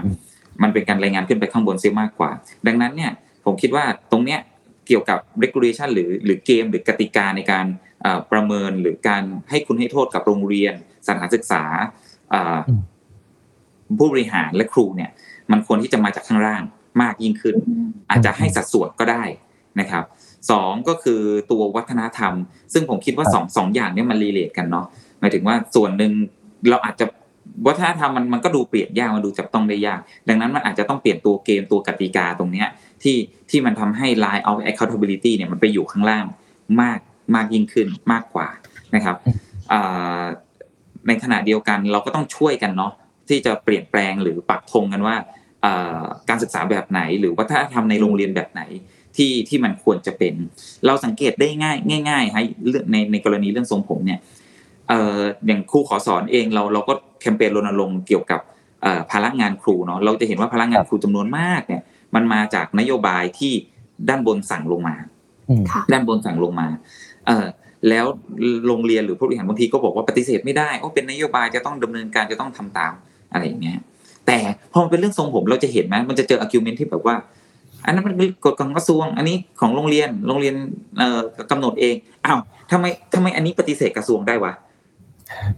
ทำไมนโยบายเหล่านั้นปฏิเสธไม่ได้อะทำไมแต่อีกฎเนี้ยปฏิเสธปฏิเสธได้นึกออกไหมฮะผมผมก็มาพบคำตอบว่าจริง ๆ แล้วมันก็เป็นเรื่องของการให้คุณให้โทษนี่แหละเพราะนโยบายเหล่านั้นน่ะ เออมันมันมีผลกับคุณกับโทษกับผู้บริหาร เพราะมันเป็นอืมความต้องการมันมันไปกระทบ ถ้าเรื่องทำหรือไม่ทำมันไปกระทบกับคนข้างบน ที่ที่จะได้ผลงานหรือไม่ได้ผลงานจากการสั่งนโยบายนั้น แต่เรื่องทรงผมหรือเรื่องสิทธินักเรียนหรือเรื่องการมีส่วนร่วมของนักเรียนน่ะ คนที่มีส่วนได้ส่วนเสียของมันคือคือนักเรียน ค่ะ แล้วโรงเรียนก็ไม่ไม่แคร์ไงเพราะว่านักเรียนไม่ได้มีคุณมีโทษอะไรกับผู้บริหารกับครูอืมกับโรงเรียนใช่ไหมฮะนั่นน่ะนั่นน่ะผมคิดว่าคิดว่าเนี่ยตรงเนี้ยเป็นโจทย์ใหญ่ครับอืมอืมฟังฟังดูแล้วเหมือนจะมีประเด็นหนึ่งที่ค่อนข้างน่าสนใจอย่างที่คุณไอติมได้ได้พูดไปค่ะนั่นคือการกระจายอำนาจอืมกระจายอำนาจจากเอ่อกระทรวงมาสู่โรงเรียนเนาะอย่างอย่างเรื่องทรงผมเนี่ยก็ครับก็ค่อนข้างเห็นชัด แต่ว่าเป็นการกระจายอำนาจที่ ค่อนข้างที่จะเหมือนจะกับหัดีวกับหางเออกับหัวครับกับหางอืมนิดนึงค่ะ ทีนี้ก็อยากอยากอยากถามทั้งสองท่านค่ะว่า ถ้าสมมุติจะเอาจริงเอาจังเรื่องการกระจายอำนาจแบบเนี้ยค่ะ จากบนสู่ล่างแบบนี้นะคะ เราควรจะทำยังไงกันดี ความสัมพันธ์ระหว่างเอ่อกระทรวงศึกษาเองกับโรงเรียนอย่างเงี้ยค่ะ ควรจะแบ่งหรือว่ากระจายอำนาจกันยังไงให้ให้ให้มันดีที่สุดอะค่ะอันนี้รวมไปถึงอาจจะไปไกลกว่าเรื่องทรงผมเนาะอาจจะแบบมันน่าจะเกี่ยวข้องกับหลาย ๆ เรื่องต่อจากนี้อะค่ะใครก่อนดีคะขออนุญาตขอคุณคุณคุณไอติมก่อนนะคะผมไปกันก็ได้ครับเออเวลาพูดถึงกระจายอำนาจจากกระทรวงเนี่ยผมคิดว่าเราอาจจะมองถึงสามสามส่วนเนาะกระจายไปที่โรงเรียน กระจายไปที่คุณครู แล้วก็กระจายไปที่ผู้เรียนนะครับเอากระจายไปที่โรงเรียนก่อน ผมคิดว่าถ้าสรุปสั้นๆเนี่ยมีสามอย่างที่ควรจะถูกกระจายเพิ่มขึ้นเอ่ออย่างแรกคือเรื่องอำอำนาจในการบริหารจัดการงบประมาณนะครับขยายความจากที่พูดตอนต้นรายการก็คือว่าปัจจุบันเนี่ยเวลามีการกระจายงบประมาณ จากส่วนกลางไปที่โรงเรียนเนี่ยมันมักจะเป็นงบประมาณที่ไปกำหนดวัตถุประสงค์ ผมเข้าใจว่าปัจจุบันเนี่ยอืมมันจะมีทั้งหมด 5 วัตถุประสงค์อย่างเช่นก้อนนี้ใช้ได้กับการพัฒนาการเรียนการสอนก้อนนี้สำหรับกิจกรรมต่างๆ ก้อนนี้สำหรับอุปกรณ์ ก้อนนี้สำหรับหนังสือเรียน ก้อนนี้สำหรับชุดนักเรียนเป็นต้นนะครับสิ่งที่ผมคิดว่าควรจะควรจะเป็นและจะทำให้การใช้จ่ายงบประมาณของแต่ละสถานศึกษาเนี่ยอาจจะมีประสิทธิภาพมากกว่า คือการสลายไอ้กำแพง หรือว่าการไปกำหนดว่าก้อนนี้จะต้องใช้กับวัตถุประสงค์นั้นเท่านั้น อันเนี้ยมันจะเพิ่มความยืดหยุ่นให้โรงเรียนสามารถใช้งบประมาณที่มันตรงกับความต้องการ ณเวลานั้นของโรงเรียนได้ สิ่งที่เราเห็นชัดในช่วงโควิด ก็คือว่าพอทุกคนต้องมาเรียนออนไลน์เห็นว่าการใช้จ่ายงบประมาณเนี่ยมันจะต้องใช้จ่ายลักษณะที่แตกต่างกับเวลาการเรียนการสอนออนไซต์เราก็เห็นว่าในช่วงนั้นเนี่ยถ้าผมจำไม่ผิดเนี่ยมีการสลายวัตถุประสงค์ตรงนี้ก็คือบอกว่าโอเคโรงเรียนแต่ละแห่งเนี่ยพอได้งบประมาณไปแล้วเนี่ยสามารถไปบริหารจัดการได้ว่าจะใช้ยังไงเพื่อส่งเสริมให้นักเรียนสามารถเข้าถึงการจัดการเรียนการสอนออนไลน์ได้ แต่พอโควิดหายไปมันกลายเป็นว่ากลับเข้าสู่สถานการณ์เดิม ก็คือว่ากลับมากำหนดวัตถุประสงค์เหมือนเดิมเพราะฉะนั้นอันนี้คืออันก้อนที่หนึ่งนะครับก้อนที่สองเนี่ยคืออำนาจ เเกี่ยวกับเรื่องบุคลากรนะครับเราก็อยากเห็นโรงเรียนมีส่วนร่วมมากขึ้นในการสัมภาษณ์ในการคัดเลือกบุคลากรที่จะมาสอนที่โรงเรียนแห่งนั้น เพราะว่าความต้องการเอิ่มของแต่ละสถานศึกษาก็ต้องการบุคลากรที่มีทักษะมีความเชี่ยวชาญด้านไหนเนี่ยมันก็อาจจะแตกต่างกันออกไปนะครับอันนี้ก็เป็นสิ่งที่คิดว่าน่าจะช่วยทำให้โรงเรียนเนี่ยคัดเลือกบุคลากรที่ตรงกับความต้องการของตัวเองมากขึ้น แล้วก็ท้ายสุดคืออำนาจเรื่องวิชาการหรือว่าเรื่องหลักสูตร แน่นอนส่วนกลางจะกำหนดเป้าหมายคร่าวๆนะครับว่าอยากให้เป้าหมายการศึกษาในระดับประถมมัธยมเนี่ย พัฒนาทักษะด้านไหน แต่ว่าวิธีการสอนวิธีการจัดตารางเนี่ยควรจะเปิดอิสรภาพให้โรงเรียนมากที่สุดในการจัดหลักสูตร หรือว่าออกแบบหลักสูตรที่เหมาะกับสถานศึกษาของตนเองนะครับเพราะฉะนั้นผมว่าส่วนแรกคือในเรื่องของโรงเรียนเนี่ยคือกระจายอำนาจเรื่องงบประมาณอำนาจเรื่องบุคลากร แล้วก็อำนาจเรื่องของเอ่อวิชาการหรือว่าหลักสูตรอาจารย์ครับหลักสูตรในส่วนของครูเนี่ยผมคิดว่ามีสองอย่างที่อยากจะให้กระจายมากขึ้นนะครับอย่างที่หนึ่งเนี่ยคืออำนาจในการอำนาจในการตัดสินใจว่าเอ่อจะไปใช้งบอบรมด้านไหน ปัจจุบันในยการอบรมส่วนใหญ่เนี่ยอืมการอบรมบุคลากรที่ครูทิวแย้งได้นะถ้าว่าไม่ไม่เป็นไม่เป็นไปตามความจริงแต่ว่าตามที่ผมเข้าใจเนี่ยคือส่วนกลางจะเป็นคนคิดว่าโอเค ต้องต้องการให้ครูทั่วประเทศเนี่ยอบรมเรื่องนี้ก็จะจัดสรรทุกอย่างเนี่ยโดยโดยส่วนกลางเป็นคนคิดเป็นคนใช้งบ ผมคิดว่าก้อนเนี้ยความจริงมีอยู่ไม่น้อยเนี่ยควรจะถูกกระจายไปให้ใกล้ชิดกับครูมากที่สุดนะครับโอเค อาจจะมีบางส่วนห้อยไว้ว่าให้โรงเรียนจัดในระดับโรงเรียน แต่ว่าส่วนส่วนหนึ่งเนี่ยผมคิดว่าควรจะกระจายไปที่ครูโดยตรง เหมือนกับเป็นงบที่ให้คุณครูไปตัดสินใจเองว่าจะใช้ในการพัฒนาอืมทักษะด้านไหนที่ที่ตนเองต้องการ อันเนี้ยก็จะทำให้การอบรมเนี่ยมันมีประสิทธิภาพมากขึ้น ถ้าเรายังดึงดันเน้นการอบรมจากส่วนกลางเนี่ยมันจะเกิดปัญหาสองตลบ ตลบที่หนึ่งก็คือว่าสิ่งที่อบรมอาจจะไม่เป็นสิ่งที่ครูต้องการ หรือว่าเป็นประโยชน์กับครูคนนั้นและอย่างที่สองยิ่งไปกว่านั้นเนี่ยเป็นการดึงครูออกจากห้องเรียนออกจากโรงเรียนตัวเองเนี่ยมาใช้เวลากับการอบรมส่วนกลาง ก็กลายเป็นว่าลดเวลาที่คุณครูเนี่ยได้อยู่ที่โรงเรียนได้อยู่กับนักเรียนด้วยซ้ำนะครับส่วนอันที่สองเนี่ยคือผมว่าต้องเปิดให้คุณครูเนี่ยสามารถประเมินผอได้ ก็คือเหมือนบริษัททั่วไปอะครับครับเออก็คือว่ามีประเมินแบบ 360 องศานะครับทำให้คุณครูเนี่ยคือไม่ใช่แค่ผอประเมินครูอย่างเดียวแต่ครูประเมินผอได้ อันนี้ก็เป็นวิธีหนึ่งที่ทำให้ป้องกันไม่ให้เกิดปัญหาที่เป็นอยู่ปัจจุบันที่บางครั้งผอเนี่ยเออบางคนมีการสั่งงานให้กับครูที่ไม่เกี่ยวกับการเรียนการสอนนะครับ แล้วก็ไม่ไม่ได้สมเหตุสมผลเป็นต้นนะครับ ส่วนท้ายสุดเรื่องนักเรียนเนี่ย ผมว่า อาจจะสองสามอย่างหลักๆ อย่างที่หนึ่งเนี่ยผมว่าต้องมีตัวแทนนักเรียนในคณะกรรมการสถานศึกษาอย่างที่กล่าวกล่าวไว้นะครับ แต่อย่างที่สองเนี่ยอืมผมว่ากว้างกว่านั้นก็คือว่าเราอาจจะต้องมองเรื่องการมีส่วนร่วมของนักเรียน ไม่ใช่แค่ในระดับสถานศึกษา แต่มองถึงการมีส่วนร่วมของเยาวชนในฐานะการกำหนดทิศทางของประเทศด้วย แน่นอนถ้าอายุยังไม่ถึง 18 อาจจะยังไม่ได้มีสิทธิ์เลือกตั้ง แต่ผมคิดว่าสิ่งที่อยากจะเห็นนะครับคือการมีสิ่งที่เรียกว่าสภาเยาวชน หรือว่า Youth Parliament ปัจจุบันเรามีสภาเด็กและเยาวชนอยู่ภายใต้สังกัดพมแต่ Youth Parliament ครับหรือสภาเยาวชนที่ผมมองเห็นเนี่ยมันไปไกลกว่านั้น มันคือสภาเยาวชนที่อยู่ภายใต้สังกัดสำนักเลขาธิการสภาผู้แทนราษฎรพูดง่ายๆคือเป็นตัวแทนของคนที่อายุต่ำกว่า 18 ที่มาจากการเลือกตั้งของคนที่อายุต่ำกว่า 18 ทั่วประเทศ เพื่อมาเอ่อถกการเรื่องของเอิ่มกฎหมายนโยบายที่เขาอยากจะเห็น แล้วเราอาจจะออกข้อกำหนดไปเลยก็ได้ครับว่าถ้าเกิดสภาเยาวชนที่มาจากการเลือกตั้งมาประชุมกันแล้วมีมติ อยากจะให้มีกฎหมายอะไรสักอย่างหนึ่งนะครับ ก็ให้สามารถส่งกฎหมายนั้นเนี่ยไปที่สภาผู้แทนราษฎรได้ เหมือนกับปัจจุบันนะครับ สมมติเราในฐานะประชาชนอยากจะเสนอกฎหมายเนี่ยเราต้องรวมรายชื่อกันหนึ่งหมื่นรายชื่อนะครับ ก็อาจจะวางกลไกคล้ายๆกันก็คือว่าถ้าสภาเยาวชนมีมติอะไรเนี่ย จะต้องส่งไปที่เอ่อสภาผู้แทนราษฎรให้พิจารณานะครับ แล้วก็อาจจะมีการค่ะกำหนดโควต้าก็ได้ว่าต้องสามารถเรียกเอ่อรัฐมนตรีที่เกี่ยวข้องเนี่ยมาตอบกระทู้กับสภาเยาวชนไตรมาสละครั้ง ก็อาจจะเป็นไปได้เหมือนกันค่ะอันนี้ก็เป็นการ เพิ่มการมีส่วนร่วมของคนที่อาจจะอายุต่ำกว่า 18 เยาวชนที่อายุต่ำกว่า 18 แล้วก็เป็นการทำให้เป็นการสร้างกระบวนการเรียนรู้เรื่องประชาธิปไตยไปด้วยนะครับ ก็อันนี้เลยคิดว่าเวลาพูดถึงกระจายอำนาจภาพรวมเนี่ยผมอยากให้มองถึงการกระจายไปที่โรงเรียน กระจายไปที่ครูแล้วก็กระจายไปที่นักเรียน ครับอืมอันนี้เป็นเรื่องที่น่าสนใจใช่มากเป็นเป็นโครงระดับโครงสร้างโครจงสร้าริงงๆเนาะมันซับซ้อนมาก เดี๋ยวไม่แน่ใจว่าคุณไอติมน่าจะต้องออกไลฟ์ตอนประมาณสักหนึ่งทุ่มห้าสิบใช่ไหมขออีกคำถามนึงค่ะ ขออีกคำถามได้ครับเดี๋ยวขออนุญาตคุณทิวนะคะเดี๋ยวขอให้คุณไอติมตอบนิดนึงค่ะ สุดท้ายแล้วค่ะณวันนี้เอ่อเรื่องทรงผมเนาะเราเราคุยกันมาโหครักี่สิบปีแล้วไม่รู้อะค่ะ จนจนล่าสุดอะกระทรวงประกาศและยกเลิกทรงผม แต่ก็ยังเอ๊ะก็ยังมีข้อกังวลอยู่ ทีนี้ต่อจากนี้ค่ะ ถ้าสมมติว่าเขาได้ฟังได้ฟัง รายการของเราหรือว่าอืมคำคำคำพูดหรือว่าสิ่งที่เราอยากจะสะท้อนไปว่า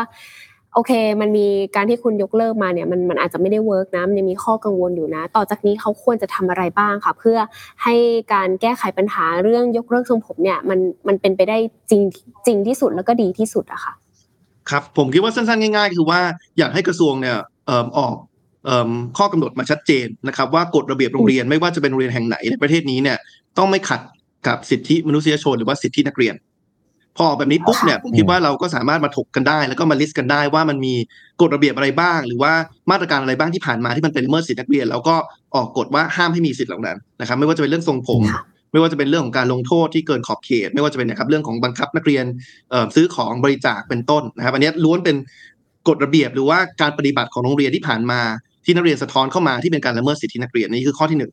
ข้อที่สองนะครับคือผมคิดว่าก็ต้องมีการเอาจริงเอาจังในกรณีที่มีการละเมิดสิทธิเหล่านั้น คือแม้ออกมาแล้วว่ากฎระเบียบโรงเรียนห้ามขัดหลักสิทธิมนุษยชนเนี่ยแต่ถ้าไปพบเจอว่ามีโรงเรียนออกกฎระเบียบเช่นนั้น หรือว่ามีครูหรือบุคลากร ทางการศึกษาที่ไปละเมิดสิทธิผู้เรียนจริงๆเนี่ยเอิ่มก็ต้องพักไปประกอบวิชาชีพทันทีนะครับไม่ใช่หาทางออกโดยการไปย้ายคุณครูจากแห่งหนึ่งไปอีกแห่งหนึ่งหรือว่าแย่กว่านั้นคือย้ายนักเรียนจากแห่งนั้นไปอีกแห่งหนึ่งด้วยซ้ำ นะครับใช่แล้วก็อย่างที่สามค่ะคือผมคิดว่าต้องเปิดช่อง เปิดช่องทางเอิ่มร้องเรียนที่เป็นอิสระนะครับทำยังไงให้มันมีช่องทางร้องเรียนที่นักเรียน หากพบเจอการละเมิดสิทธิ์หากตัวเองถูกละเมิดสิทธิ์สามารถร้องเรียนได้อย่างอย่างสบายใจนะครับ เพราะฉะนั้นจะสบายใจได้เนี่ยก็ต้องเป็นอิสระจากสถานศึกษา อิสระจากบุคลากรที่อาจจะเป็นคู่กรณีที่มาละเมิดสิทธิ์ของเขานะครับ ผมก็เลยเสนอว่าพื้นฐานที่สุดเนี่ยอาจจะเป็นช่องทางร้องเรียนที่ขึ้นตรงกับรัฐมนตรีว่าการกระทรวงศึกษานะครับก็ผมว่าสามอย่างเนี้ครับเอิ่ม จะช่วยแก้ปัญหาไม่ใช่แค่เรื่องของทรงผม แต่ว่าเรื่องของเอิ่มอำนาจนิยมในภาพรวมด้วยอืมอืมก็แนวคิดของพี่ติมก็น่าสนใจมากน่าสนใจแต่ว่า ก็ยังก็ยังสงสัยว่าเราเราอาจจะต้องเริ่มจากการที่เรามีเขาเรียกว่ามีมีหัวขบวนเนาะมีหัวเรือที่อืมเก็ตในเรื่องเรียกว่าสิทธิมนุษยชนขั้นพื้นฐานก่อน อืมอืมอืม ยังไงวันนี้เดี๋ยวขอบคุณคุณไอติมมากนะคะ ที่มาร่วมคุยกันเดี๋ยวขออนุญาตคุยกับคุยครูทิวต่อนะคะ วันนี้ขอบคุณมากมากๆค่ะ คุณไอติมสวัสดีค่ะขอบคุณครับขอบคุณมากครับขอโทษที่ต้องไปก่อนนะครับไม่เป็นไรครับไม่เป็นไรครับไม่ติดกฎครับสวัสดีครับ คุณดิษฐ์ครับครูทิวค่ะขอกลับไปที่คำถามที่คุณไอติมได้ตอบไปแล้วค่ะ เรื่องกระจายอำนาจเนาะในฐานะที่เราก็เป็นครูอืมเคย รู้หน้างานจริง รู้ภาระจริง รู้บริบทจริง ๆ ในในโรงเรียนนะคะ การกระจายอำนาจระหว่างกระทรวงมาถึงโรงเรียน ในความฝันและการการกระจายอำนาจในความฝันอืมของของครูเอง มันอยากเห็นภาพอะไรอะคะ อันนี้ในอันนี้ในในมุมมองผมเนาะผมคิดว่ากระทรวงเองก็ก็ลดบทบาทลดอำนาจลงมาเหลือแค่เป็นผู้ที่จะกำกับครับดูแลเอ่อกำกับดูแลโดยที่โรงเรียนเองเนี่ยไอตัวเอ่อการดำเนินงานต่างๆเนี่ยอาจจะไปอยู่กับท้องถิ่นอ่าอืมอาจจะเป็นเหมือนโมเดลในหลาย ๆ ประเทศครับที่เอ่อโรงเรียนเนี่ยไปขึ้นอยู่กับอ่าองค์กรปกครองส่วนท้องถิ่นต่างๆ นะครับหรือว่าอ่าจังหวัดหรืออำหรือหรือหรือเทศบาลอะไรอย่างเงี้ยฮะเอ่อดังนั้นเนี่ยอ่าการที่โรงเรียนจะออกนโยบายหรือดำเนินการยังไงเนี่ยเอ่อแล้วกระบวนการมันเกิดกระบวนการประชาธิปไตยที่คนในชุมชนคนในท้องถิ่นพื้นที่ตรงนั้นเนี่ยอ่าก็ดีลกับดีลกับท้องถิ่นได้โดยตรงเลยสายป่านมันสั้นถูกต้องไหมฮะหมายถึงว่าค่ะเวลามีปัญหาอะไร อ้าวนายกเทศมนตรีคนนี้ หรือนายกอบจคนนี้สนับสนุนการศึกษามีนโยบายการศึกษาอย่างนี้อย่างนี้ แต่ถ้าเกิดว่ามันไม่ workสมัยหน้าก็ไม่เลือกอืมแค่นั้นเอง คือคือเรื่องอืมเรื่องเรื่องมันง่าย เรื่องมันง่ายแค่นั้นเลย ส่วนตัวกระทรวงศึกษาที่เป็นส่วนกลางเนี่ย ก็เป็นคนแค่คอยเอ่อกำกับดูแลท้องถิ่นในในส่วนมาตรฐานว่า เออให้ท้องถิ่นเนี่ยจัดการศึกษาอ่าอาจจะเป็น supervisor มีศึกษานิเทศก์อะไรต่างๆเนี่ยที่จะเข้าไป support ท้องถิ่นพื้นที่ต่างๆ แต่ก็ให้อิสระ แต่ในขณะเดียวกันก็ก็ช่วยกำกับดูแลในการให้ให้มันเกิดมาตรฐานเอ่ออย่างอย่างเสมอภาคกันด้วยครับแต่อืมแต่สิ่งที่เกิดขึ้นที่ผ่านมาเนี่ยด้วยด้วยสังคมไทยมันก็ต้องมองมิติของเรื่องการกระจายอำนาจเนี่ยที่มันถูก มันมีค่ะวัฒกรรมเกี่ยวกับการกระจายอำนาจเกี่ยวกับการโกงการอะไรต่างๆ เนี่ย และทำให้เอ่อคนไทยเองในสังคมไทยเองไม่ไม่ไว้เนื้อเชื่อใจอ่าการเมืองท้องถิ่นเนาะเออจริง ๆ แล้วมันก็เป็นเป็นวิธีการของส่วนกลางเองแหละที่ต้องการที่จะ กำกุมอำนาจในการจัดสรรทรัพยากรไว้ที่ตัวเองทีนี้มันก็เลยทำให้ครูเนี่ย ส่วนหนึ่งก็ไม่อยากจะไปอยู่กับท้องถิ่น หรือในในความคิดของครูจำนวนมาก รู้สึกว่าการที่ตนเองเป็นข้าราชการ กระทรวงศึกษาธิการเนี่ย มันดูมันมีศักดิ์ศรีมันดูแบบดูดูดีกว่าการเป็นข้าราชการสังกัดท้องถิ่น หรือการเป็นพนักงานราชการหรือการเป็น เป็นอัตราจ้างหรือเป็นอื่นๆที่ไม่ได้เป็นข้าราชการเนี่ยโอ้ดูดูแบบว่ามันมันอันนี้กันมากโอเค ดังนั้นในในบริบทของประเทศไทยมันก็อาจจะเหมือนกับในในบางประเทศที่โรงเรียนเองก็สังกัดท้องถิ่นนะแต่ตัวครูเองก็ก็ยังคงเป็นข้าราชการอะก็คือเป็น civil servant ที่สังกัดกับกระทรวงศึกษาธิการก็ได้แต่อำนาจอะไรต่างๆ เราก็คงจะมาดูโมเดลนะว่าทำยังไงที่มันจะจะเหมาะสมอย่างนี้ฮะเพราะว่าสุดท้ายแล้วเนี่ย นโยบายกฎระเบียบ หรือการดูแลอาคารสถานที่ต่างๆ เนี่ยมันก็จะได้ไปอยู่ที่ท้องถิ่นแล้วมันครูเองจะไม่ต้องแบกรับเรื่องพวกนี้มากจนเกินไป แล้วก็จะเห็นว่าครูเองก็ต้องทำทุกอย่างเนาะนะครับไอ้เรื่องระเบียบเรื่องทรงผมเองเนี่ยจริง ๆ มันก็ดูเป็นภาระของครูเหมือนกันเพราะมันมีกติกาที่กำหนดมาดังนั้นครูก็จะครูก็รู้สึกว่าครูปล่อยผ่านไม่ได้ เออดังนั้นมันก็เลยไปกินพื้นที่กินเวลากินพลังงานในการที่จะไปดูแลวินัยหรือพฤติกรรมด้านอื่นๆ ครับผมก็น่าสนใจมาก ใช่ ตอบจากคนหน้างานจริง อย่างเรื่องเออถ้าเป็นอะไรนะข้าราชการครูสังกัดกระทรวงจะดูเท่กว่า อันนี้ก็แบบใช่นี่ก็เป็นเรื่องที่แบบ ก็ต้องให้คนที่เป็นครูจริงๆมามาเล่าอคติต่อท้องถิ่นนะครับผู้ทิวขอถามต่ออีกนิดนึงครับว่าผู้ทิวมองว่าทีเนี้ย ทางกระทรวงศึกษาธิการเนี่ยคือก่อนหน้านี้ครูทิวแตะไปนิดนึงพูดคำนึงขึ้นมาเรื่องวัฒนธรรมเนาะวัฒนธรรมที่มันอยู่ทั้งในโรงเรียนแล้วก็ในในในสังคมเราครูทิวมองว่าทางกระทรวงศึกษาธิการเนี่ย ควรมีมาตรการหรือมีนโยบายยังไงฮะเพื่อที่จะเรียกว่าคลายวัฒนธรรมอำนาจนิยมที่มันอู้เรียกว่ามันทั่วไปหมดเลยนะฮะอย่างน้อยแต่ว่าอย่างน้อยเอาแค่ในระดับโรงเรียนก่อนก็ได้ครับครูทิว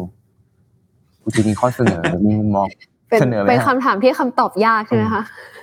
เออกำลังคิดอยู่มันมีคำตอบไหมดีกว่าหมายถึงว่าหมายถึงว่าตัวถามว่าถ้าก่อนก่อนที่จะไปถึงว่าทำอย่างไรอะต้องถามว่ากระทรวงศึกษาธิการหรือคนที่จะออกนโยบายหรือตั้งเป้าหมายของการจัดการศึกษาเนี่ย เขาตั้งใจที่จะทำแบบนั้นหรือเปล่า ดีกว่า คือคือโอเคโอเค ประเด็นประเด็นแรกอะคือหนึ่งต้องมีความตั้งใจก่อนปักธงก่อนที่จะเปลี่ยนแปลง ในจุดนี้เนาะแต่แต่เนื่องด้วยที่ผ่านมาเนี่ยไม่ว่าจะเป็นตัวหลักสูตรตัวกฎระเบียบหรือตัวอะไรต่างๆเนี่ยมันก็ไปยึดโยงกับตัวว่าทำอำนาจทั้งสิ้น เพราะว่ามันเป็นการที่ทำให้ไม่ว่าจะเป็นชนชั้นทางเศรษฐกิจชนชั้นทางสังคม หรือวิธีคิดต่างๆ แบบเดิมมันคงอยู่ แล้วชนชั้นนำชนชั้นปกครองที่ที่มีอำนาจในการนำการกำหนดความเป็นไปต่างๆเนี่ยว่าอะไรถูกต้อง อะไรไม่ถูกต้องอะไรดีอะไรไม่ดีเนี่ยเขาก็ต้องการรักษาโครงสร้างสถานภาพวัฒนธรรมสังคมแบบเดิมไว้อยู่ เพื่อเพื่อรักษาสเตตัสโคของตัวเองไว้ ดังนั้นเนี่ยมันก็เลยผมผมถึงบอกว่าหนึ่งก็ต้องมีความตั้งใจที่จะเปลี่ยนมันก่อน ต้องเห็นเห็นก่อนว่าจริงๆมันไม่ใช่แค่ตัวเองมันมันคือทั้งหมดเนี่ยมันต้องเปลี่ยนถ้าแล้วถ้าไม่เปลี่ยนเนี่ย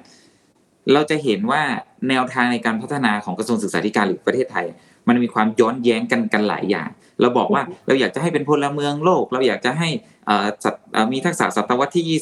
21 มีทักษะในการทำงานในโลกปัจจุบัน แต่ในขณะเดียวกันเราก็บอกว่าเราต้องการให้เด็กพอเพียงเราต้องการให้เด็กรักความเป็นไทยเราต้องการอะไรพวกนี้เห็นไหมฮะว่าว่ามันมันมีความย้อนแย้งและลักลั่นในในตัวเองเนี่ยอยู่อยู่สูงมาก ว่าเราก็ในทางคันลองที่มันควรเป็นมันควรจะก้าวไปข้างหน้า แต่ในขณะเดียวกันมันก็มีวิธีคิดเป้าหมายนโยบายบางอย่างที่ที่ก็ดูเหมือน ก็พยายามจะฉุดลังไอ้สิ่งนี้ไว้อยู่มันขัดขาตัวเองอะเออนะดังนั้นถามว่าทำยังไง เอาเป็นว่าถ้าหากว่าตั้งใจแล้วว่าจะเปลี่ยนนะกลับไปย้อนดูนโยบายของตัวเองก่อนที่มันมีวัฒกรรมอะไรบางอย่างที่มันขัดแย้งย้อนแย้งในตัวเองอยู่ก็ต้องไปคุยกันว่าตกลงแล้วเราจะอยู่ในชุดคุณค่าแบบไหนเราต้องการคนต้องการสังคมต้องการอนาคตแบบไหนกันกันแน่ก่อนนะครับ สองก็คือเราก็ต้องเปลี่ยนผ่านทางเลกูเลชันนี่แหละ อย่างที่ผมได้ได้บอกไปแล้ว ถ้าหากว่าเกมกติกามันเปลี่ยน แล้วมันอาจจะวัฒนธรรมมันอาจจะเปลี่ยนก็ได้ จริง ๆ และช่วงสองสามปีที่ผ่านมาเนี่ยเออเราก็เห็นการเปลี่ยนแปลงจากข้างล่างอยู่กันเนาะคือถึงแม้ว่าผมบอกเอ่อผมหรือคุณไอติมตะกี้ก็พูดว่าพอหลังจากโควิดอะทุกอย่างไม่เหมือนจะกลับมาเหมือนเดิมเนี่ยแต่หลังจากเหตุการณ์ทางการเมือง หรือการตื่นตัวของนักเรียนอะไรช่วงที่ผ่านมา เราเห็นว่าทำ หรือความสัมพันธ์ระหว่างครูนักเรียนเปลี่ยนไปเหมือนกันใช่ไหมครับ หมายความว่าเอ่อไอ้เรื่องของความรุนแรงอะไร เราอาจจะเห็นในหน้าข่าวเยอะขึ้นนะฮะแต่ผมถามว่ามันเหมือนสิบปีที่แล้วไหมดีกว่า ว่าเวลาพอครูตีหรือครูด่าหรือครูทำอะไรบ้งขึ้นมาเนี่ยเอ่อมันปล่อยผ่านหรือมันนักเรียนรู้สึกว่ามันเป็นเรื่องปกติเหมือนกับสิบปีที่แล้ว หรือหรือเหมือนกับรุ่นรุ่นผมที่เป็นนักเรียนผมก็บอกเลยว่ามันไม่ นั่นนี่ก็เป็นกำลังเป็นตัวชี้วัดว่าเอ่อวัฒนธรรมและกระแสสังคมมันกำลังเปลี่ยนอยู่ ดังนั้นเอ่อตัวที่สิ่งที่สอทอทำได้คือตัว regulation ตัวกติกาที่จะจะเปลี่ยนเนาะแต่แต่สิ่งที่ทั้งสังคมทำได้ก็คือมองหาเป้าหมายฉันทำมติร่วมกัน แล้วก็ว่าเราอยากเห็นสังคมแบบไหน แล้วก็ส่งเสียงเนาะแล้วก็สร้างการเปลี่ยนแปลงได้อืมครับดีมากเลยก็ต้องอะก็คือสั้นๆก่อนเลยก็คือครูทิวบอกว่าใช่เริ่มจากตั้งใจก่อน ตั้งใจจะเปลี่ยนก่อนตั้งตั้งใจจะเปลี่ยนแบบจริง ๆ ก่อนเออโอเคเออเออแค่นั้นเองครับนะเริ่มต้นง่ายอืมๆน่าจะเป็นคำถามคำถามสุดท้ายแล้วเนาะกลับครับขอกลับมาที่เรื่องทรงผมนิดนึงค่ะครูทิวคะเพื่อให้เข้ากับหัวข้อของเราในวันนี้เนาะก็อ่าต่อจากนี้ถ้าไม่รู้ไม่แน่ใจว่า โอเค เราคุยกันเรื่องเอ่อทรงผมมาสิบกว่าปีเนาะวันนี้มันมันเกิดขึ้นแล้วประกระทรวงประกาศยกเลิกแล้วจริง ๆ แล้วอะไรอย่างเงี้ยค่ะ แต่ก็ยัง ยังไม่ได้ดีสักร้อยเปอร์เซ็นทีเดียวค่ะ ต่อจากนี้เราควรจะทำอะไรกันต่อดีคะเพื่อให้การแก้ปัญหาเรื่องทรงผมเนี่ยมันมันเป็นจริงที่สุดค่ะเอ่อผมคิดว่าตัวนักเรียนและผู้ปกครองควรที่จะเข้มแข็ง หมายความว่าอืมหมายความว่าพอตอนนี้เนี่ยโอเคอำนาจมันไปอยู่ที่โรงเรียนแล้ว หรือต่อให้อำนาจจะยังอยู่ที่กระทรวงกำหนดนู่นนี่นั่น แล้วโรงเรียนจะว่ายังไงก็ตามเนี่ยฮะผมว่าอ่า ตัวละครที่สำคัญก็คือนักเรียนผู้ปกครองแล้วก็ก็ครูนี่แหละ ดังนั้นถ้านักเรียนและผู้ปกครองเข้มแข็ง หมายถึงว่า นักเรียนเองก็ตื่นตัวแล้วก็ตระหนักถึงสิทธิสิทธิของตัวเองอะยังไงอะโรงเรียนเขาก็ต้องต้องฟังอยู่แล้ว มันไม่มีอะไรที่มันไม่ได้มาโดยโดยการต่อสู้เนาะเออตัวผู้ปกครองเองก็เหมือนกัน บางครั้งเนี่ย มันมีการเลือกมันมีตัวแทนเข้าไป แต่เราก็เข้าใจว่าผู้ปกครองเองก็มีความคิดที่ที่มันหลากหลาย แต่ดังนั้นเนี่ยอืมผู้ปกครองต้องตระหนักถึงพลังของตัวเอง ในการต่อรองในการมีส่วนร่วมกับโรงเรียนเอ่ออืมเสียก่อน บางครั้งโรงเรียนรู้สึกว่าไม่อยากจะให้ลูกตัวเองมีปัญหา หรืออมเอ่อตัวเองเป็นอ่าไม่ได้ทำงานอะไรมีตำแหน่งอะไรใหญ่โต ไม่อยากจะไปงัดไม่อยากจะมีปัญหากับโรงเรียน แต่จริง ๆ แล้วเรามีเสียงเรามีสิ่งที่เรา เราส่งเสียงเราเราเราพูดได้ แล้วสุดท้ายแล้วมันก็จะเป็นตัวที่จะไป balance กับโรงเรียนเนี่ยแล้วจะหาจุดสมดุลระหว่างโรงเรียนแล้วก็ผู้ปกครองได้ได้ได้ผู้ปกครองและนักเรียนได้ดีที่สุด ส่วนครับส่วนครูเองเนี่ยผมคิดว่า ครูเองก็มีบทบาทสำคัญที่จะต้องเรียนรู้เนาะกระบวนการในการที่จะอ่ารับฟังการมีส่วนร่วมให้กับผู้เรียน แน่นอนเราจะไปถามผู้เรียนว่าเอ่อจะทำยังไง ก็บอกไม่ได้หรอกแต่เขาสามารถบอกความต้องการและความรู้สึกของเขาได้ และเราเอาความต้องการของและความรู้สึกของเขานี่แหละ เป็นตัวตั้งและเป็นโจทย์ในการดำเนินงานของครูของโรงเรียนอืมผม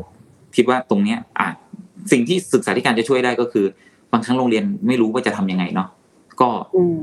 มีแนวทางให้เขาหน่อย ก็แล้วกันเผื่อเขาโนไอเดียก็จะได้ไปเหลียวไปดูเนาะว่าอ๋อ น่าจะมีกระบวนการหนึ่งสองสามสี่ห้าแบบนี้ ถ้าจริงใจจริง ๆ ก็ ทำแบบนั้นออกมา แล้วก็เป็นตัวเลือกให้กับโรงเรียน หยิบกระบวนการนี้ไปใช้ไปทำจริง ๆ อย่างเป็นรูปธรรมครับตอบได้ครบถ้วนมากครับ ครบถ้วน คุณตูนมีอะไรจะเพิ่มเติมไหมคะอะก็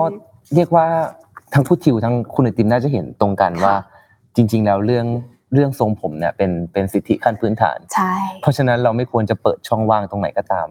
ที่จะให้มีการละเมิดสิทธิ์เนาะ เออเออใช่ใช่แล้วเราก็คุยกันต่อเนื่องไปถึงเรื่องการกระจายอำนาจอะใช่ค่ะคือตอนนี้ก็เพราะว่าที่คุยเรื่องนี้ก็เป็นเพราะว่ามันมีมันเริ่มเริ่มมีบางส่วนเนาะในในในตัวกฎกระทรวงฉบับใหม่ที่ที่ตินโคเซนนะเนาะค่ะเออว่าจะให้ทั้งโรงเรียนร่วมกันมีอำนาจในการกำหนดอืเอมอแต่ก็มีการเสนอว่าเออในสภาพครูทิวก็บอกเนาะว่าในสภาพตอนเนี้ยสภาพจริงมันอาจจะไม่ได้เป็นขนาดนั้นใช่เพราะว่าสุดท้ายแล้วเรียกว่าผู้บริหารเนี่ยก็ยัง มีมีลายอัพคันมานที่ขึ้นอยู่กับข้างบนอยู่อืมเออสุดท้ายแล้วในในเชิงปฏิบัติเขาก็เลยไม่จำเป็นต้องมาแคร์คนข้างล่างเท่าไหร่ใช่แล้วมันก็เสนอครูทิวว่า อย่างนั้นก็ให้มีความยึดโยงกับคนข้างล่างมากขึ้น ใช่อ่าค่ะซึ่งก็ไม่รู้ว่าจะเป็นยังไงต่อจะเป็นยังไงครับเนาะแต่ว่าเรื่องเรื่องการกระจายอำนาจก็น่าสนใจ ใช่ค่ะให้ท้องถิ่นมีอำนาจในการอืมดูแลเรื่องเรียกว่าเรื่องการศึกษามากขึ้น ใช่ให้ รวมถึงอืมการคืนอำนาจให้ครูให้นักใช่เรียน แล้วก็ใช่อย่างที่ครูทิวบอกว่าอืมอยากให้นักเรียนแล้วก็ผู้ปกครองเนี่ยรู้สึกมีพลังในตัวเองอืมอืมรู้สึกถึงครับตระหนกว่าเอ้ยเราก็มีความหมายเหมือนกันในในในในเวลานี้อืมอืมใช่ไหมคะวันนี้ขอบคุณครูทิวมากๆนะคะ ที่ร่วมมาคุยกับเรานะคะนอกนะครับถึงทางเข้าจะเป็นเรื่องทรงผม แต่ว่าระหว่างทางมันมีแบบเรื่องอื่นที่ดีมากๆเลยค่ะขอบคุณครูทิวมากๆนะคะ ยินดีครับ ขอบคุณครับค่ะค่ะครับสวัสดีค่ะครับครูก็สำหรับเอ่อ Why It Matters Now นะคะ ก็อืมมาเจอกับทุกคนอีกก็คือวันพฤหัสหน้านะคะเวลาอืมประมาณหนึ่งทุ่มตรงแบบนี้นะคะ รับชมได้ 2 ช่องทางนั่นคือใน YouTube แล้วก็แฟนเพจ The Matter นะคะ วันนี้อ้อยแล้วก็ตูนนะคะ ไปก่อน ครับแล้วก็เอ้ยแต่ว่าครั้งหน้าต้องเป็นคุณสปายนะคะวันครับเอ่อเดี๋ยวครั้งหน้าเราชมกันนะคะ ว่าเราจะหยิบข่าวอะไรมาเล่าให้คุณฟังนะคะ วันนี้ไปละค่ะติดตามย้อนหลังได้ทุกช่องทางของ Net Matter นะคะบ๊ายบายค่ะ สวัสดีค่ะบ๊ายบายครับ